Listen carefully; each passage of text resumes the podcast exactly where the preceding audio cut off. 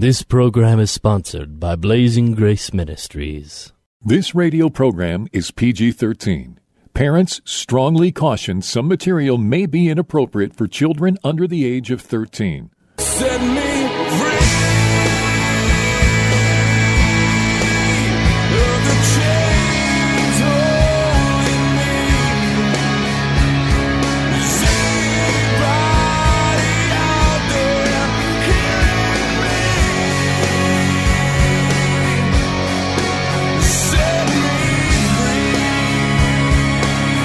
Jesus' mission was to comfort those who mourn, bind up the brokenhearted, proclaim liberty to captives, and open prison doors for those who are bound. For those who want more than status quo Christianity has to offer, Blazing Grace Radio begins now. And here is your host, Mike Genung. Hey, Mike Genung here. Welcome back to Blazing Grace Radio. Thank you for joining us. Just yesterday, Fox News had an article where um, I've got the uh, headline here. It says G string clad prostitutes prowl the San Diego streets. Families, businesses forced to scramble. So, what has happened is they basically technically legalized prostitution in California recently, where prostitutes can solicit for it, but prostitution is still illegal. And law enforcement is saying it's impossible to reinforce this. So the shocker is that now women are walking down the streets of San Diego topless and wearing G strings. And people are getting the shock of their life. And California, with its population of 40 million, is the large, the state with the largest population in the nation. And the saying goes that as California goes, so goes the nation. And my guest this day will be able to shed some light on where we're going here. And so Germany is known as the economic engine of Europe. Most of us will think of Mercedes Benz or BMW or maybe Audi, Volkswagen when we think of Germany, but with the legalized prostitution that Germany has had for years, they are also sometimes referred to as the bordello of Europe. Germany has an estimated 400,000 prostitutes that are visited by 1.2 million men per day. There are more than 3,000 brothels across the country, 500 in Berlin alone. So, my guest today and next week is calling in from Germany. Jennifer Fesefeldt originally is from California, and she has been living in Stuttgart, Germany for the last 15 years. She is married and they have three boys. She is a missionary with Kainos EV, a Christian nonprofit whose goal is to bring freedom and new life to victims of trafficking and sexual exploitation. Jen is the program lead supporting each ministry area in prevention, intervention, and the restorative program New Beginnings. She gives presentations at Bible schools, churches, and other small groups, networks with the government and other organizations, and she assists with emergency exits and works with survivors one on one in the New Beginnings program. Jen, thank you for calling in from Germany and welcome to the program. Thank you for having me. So let's begin by telling us how you got into this ministry. Well, I grew up in a mission focused church, so missions was on my heart. Um, and I found out about sex trafficking when I was in high school, looking um, for a way to serve God in missions. It was a bit of a broad topic, and looking through World Vision website, I found safe homes in Thailand, and that just struck me to the core when I did some more research and found out about sexual exploitation, sex trafficking, that there were children who knew more about sex than I did. Um, and it was difficult to swallow when I found out that this was being fueled mainly by the wealthy businessmen and doctors from the U.S. And so I knew this is how I want to serve God. This is the place I want to go. So, sex trafficking in Asia is fueled by the wealthy in the U.S.? Oh, yeah. um, yes, sex trafficking is a huge problem, and what it is, it's sex tourism. And so when I finished high school and in college, I was doing a lot of research about this area, and my heart was set on going there. Um, and because I wanted to be a missionary, I decided, hmm, maybe I should have a little bit of Bible school. So I went to Bible school in England, and actually that's where I met my husband. Um, he's German, and his dream was to work for Mercedes as an engineer. Um, and mine was to work with women who want to exit uh, sex trafficking, so in safe homes. And I thought, I don't know what's going on in Germany, but surely there's something for me to do.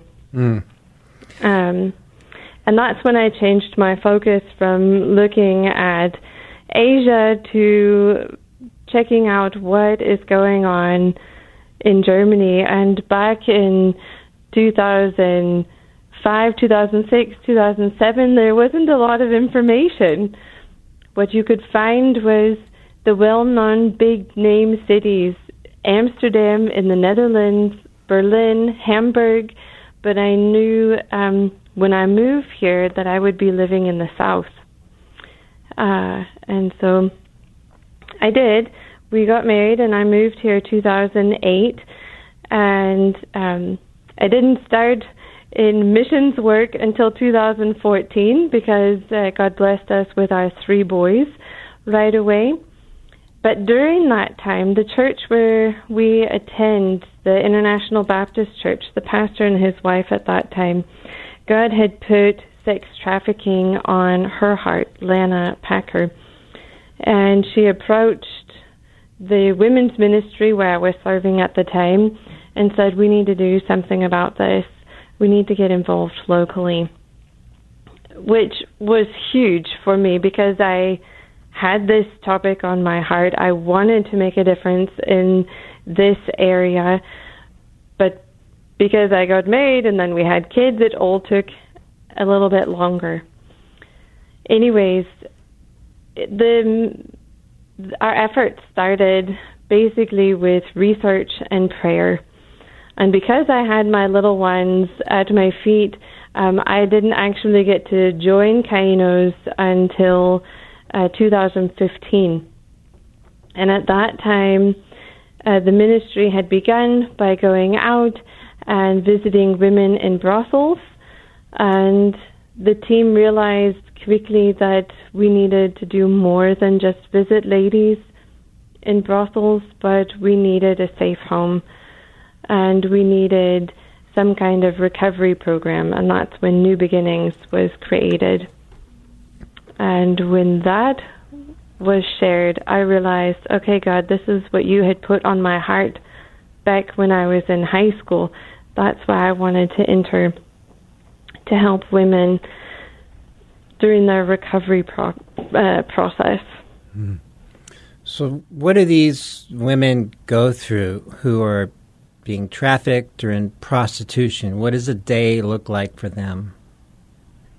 Oh, they're long hours, and from the women we speak with, they have to have at least 20 customers a day in order to pay their pimps, in order to pay their fees at the brothel. So they're working long hours in order to meet the requirement to pay off all their debts. Uh, in Germany, like you said, it's legal, and it was legalized back in 2002 because the government wanted to protect women in prostitution. And they thought if we legalize it, then we can create laws within prostitution so men have to wear condoms. Um, in 2017, they also restricted um, a, a one-time fee, so men could go and pay 50 euros and then have as much sex as they wanted, um, with as many women as they wanted. Um, women are supposed to receive health benefits and they're supposed to receive retirement. The problem is most of the women are foreigners. So most of the women are coming from Eastern Europe. Um, they actually come from all over the world, but the largest population is Eastern Europe, and they're coming because uh, out of poverty, basically.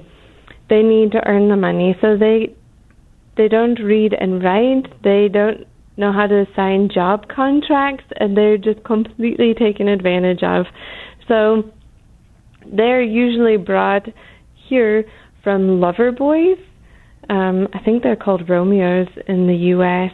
But basically, they're men who go in Bulgaria, Romania, in Hungary, and they pretend to win the women over in a love relationship, um, and then they bring them to Germany. But the process from getting them from their home country and bringing them to Germany, we call it the breaking process. The women are um, they're lied to. They're told that uh, they're be, they're coming to Germany because the boyfriend has a job here and he can make money, and if she would just come with him, then she can be a part of this process, and so she goes. Or he fakes a debt in the home country and says, Oh, if we go to Germany, then I know a way that you can help work off this debt, and then I can marry you, and our fairy tale lives can come true. And so, this is the way the women come here. And when they get here, they're often gang raped, they're drugged, they're given alcohol to perform these acts in prostitution. So even though prostitution is legal in Germany, it doesn't mean that the women are coming because they want to prostitute themselves. It doesn't mean that they're coming because they think this is a great job and it will be um, a way that they can sexually um, fulfill all of their sexual desires or whatever, how people like to twist it. Prostitution in Germany is very dark. Mm. It's a very dark place where women, when we go in and you look in their eyes, there's a deadness because they understand that they're just an object to gratify someone else's desire. And they have been lied to, they have been beaten, they have been threatened, and all they understand is that they need to pay off this debt in order to have their freedom. But that debt is an impossible debt to pay. And therefore, they numb out on drugs and alcohol. Mm. It's a very sad place to be. I'm going to read a quote I found from an ex sex trade survivor there in Germany. Um, as she says, the German system has effectively legalized rape so long as it's done to a prostituted woman. The sex buyers show little to no empathy towards the women. It's like having a cup of coffee when you're done, you throw it out, said one. It's like renting an organ for 10 minutes, said another. And then, uh, then one said, one guy said, prostitution is good for society because men have an excessive sex drive and men can't take it out on them without attacking other women or attacking children. So you talk about twisted and evil and dark. That's about as backwards as it gets. So, how does all of that trauma, you said they numb out, uh, affect them? And you said there's a blank, numb look in their eyes. Right. How does it affect them?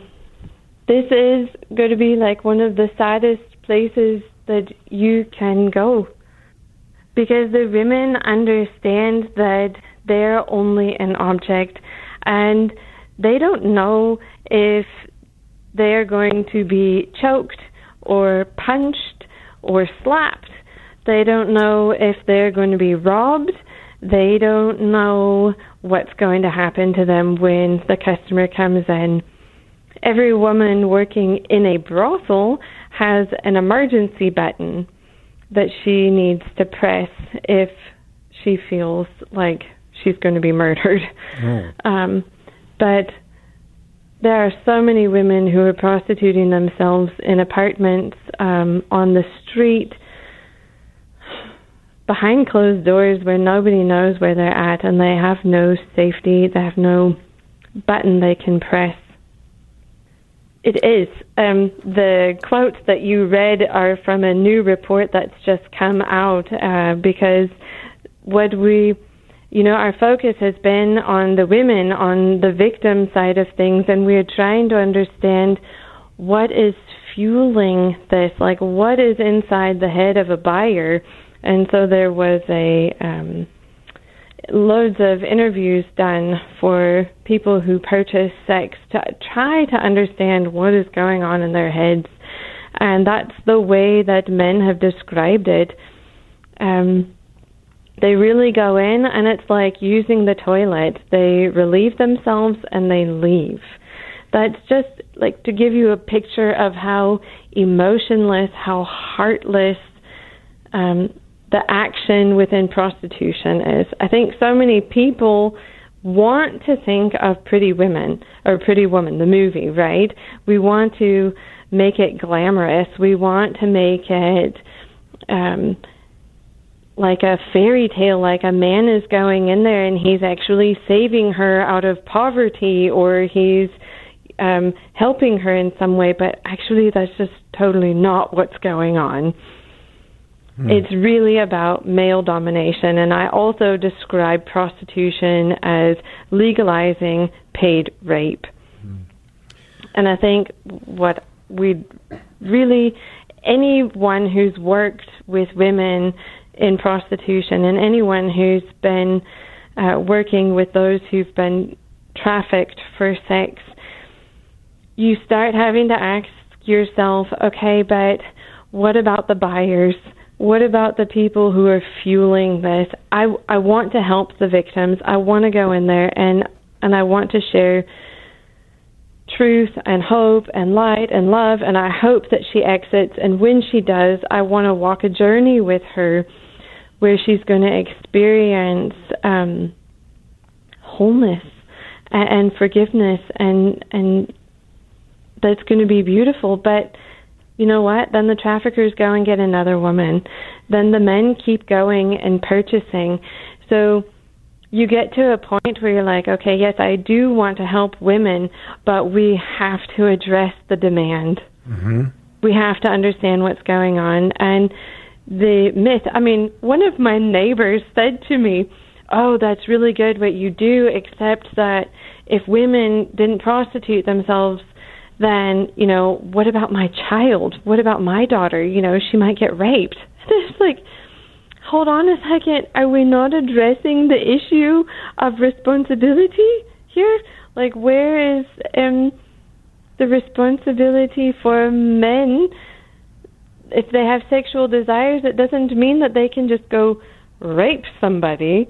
They they're still held accountable for their actions right So tell us um, some stories of what um, your ministry has done, and, and what, what I mean is uh, the healing process, how you've saved some women from out of this darkness, and what that looks like, and um, overcoming and healing. What does that look like? Yeah. Um, well, we're a Christian nonprofit, so it would say anything, any of our wins is really because Christ went before us, right? And he started the journey before us. Um, but I remember one of my teammates uh, sharing her story. We went, they went in with, um, they went in with Bibles and some gifts to give to the women. And as they were going room to room, because it kind of looks like a dormitory, and you walk up and down the hallway, um, visiting women standing at the doors of their rooms. And she handed her the Gospel of John, and they shared a few nice words, and then my teammate walked along to the next woman, and then to the next woman. And then she heard these clickety clicks of high heels coming down the hallway, and she turned around and she saw this woman. And the woman had tears coming down her eyes because she had opened the Gospel of John. Hmm. And she had read the first couple of chapters, and she realized there is a God who sees her and who loves her, and He's this light that's come into her dark place, and He wants her to know His love. And that's a beautiful story of Jesus revealing himself to somebody who's prostituting themselves. And I wish I could say, yes, and then she exited and and we walked this incredible journey with her and now she's got this great life, but that's about as much as we know about her story. Um and that's what we have to accept at Kainos, right? We're not going to have the privilege to walk a journey with every single woman from start to finish, but are we going to be faithful, um, visiting women, sharing the gospel, and trusting that God's going to complete His work in that woman's life? And that was a really great experience for our team to have, and to learn to trust that God will see things through. Um, that's what it's like to bring hope into these dark places. It's going and standing with a woman who just found out that her child had been hit by a car, um, and a woman that was standing there ministering to her said that her child had been hit by a car, and they could pray together and cry together, and you realize, wow, our God does some pretty amazing things. I have something in my head of how He needs to bring hope and and save lives and I guess I've had to let that go. God can give hope and he can he can already speak and touch women's hearts in the brothels even if it means they don't walk out with me that day. Even if it means they don't walk out with me ever. Maybe somebody else gets the privilege of seeing her through that journey. Um, but that's not every case. We have had a case where our team has prayed with a woman. They brought her food during the pandemic. They stayed in communication with her. And then, after nine months of continuing to reach out to this woman in prostitution, she said, I've had enough. I've had enough. I'm tired of being looked over and I want out. Um, she was older, and so the team moved quickly and they brought her to our safe home. And I was able to work with her, meet with her. Not only do we share the gospel, but it's really sharing your life with that person um, and helping them you know, they have to work through a lot of trauma and realizing that um, they are strong. They think they're not, but they are. They're survivors. And it's this strength that they in them that allowed them to walk out. And it's the strength that they have inside of them that helps them to learn a new skill. And it's the strength inside of them that helps them to forgive hmm. so that they can move on. and Well, Jen, we've got about a minute mm-hmm. left. oh, jeepers! Okay. So, 30 seconds. Anything you want to say? It is a joy to work with women in prostitution, um, but it's also on my heart that we would do prevention work and that we would go out and raise awareness in our communities. Um, talking about uh, sex trafficking, pornography, the addiction, what hold it has on us, and God's freedom that He offers. Amen. And we will continue this conversation next week with Jen. So hope to see you next time. And thank you for joining us. Thank you. Do you wanna be free? Blazing Grace is a non-profit international ministry for the sexually broken and the spouse. Please visit us at blazinggrace.org for information on Mike Genung's books, groups, counseling, or to have Mike speak at your organization. You can email us at email at blazinggrace.org or call our office in Chandler, Arizona at 719-888-5144. Again, visit us at blazinggrace.org. Email us at email at blazinggrace.org or call the office at 719 888 5144. This program was sponsored by Blazing Grace Ministries.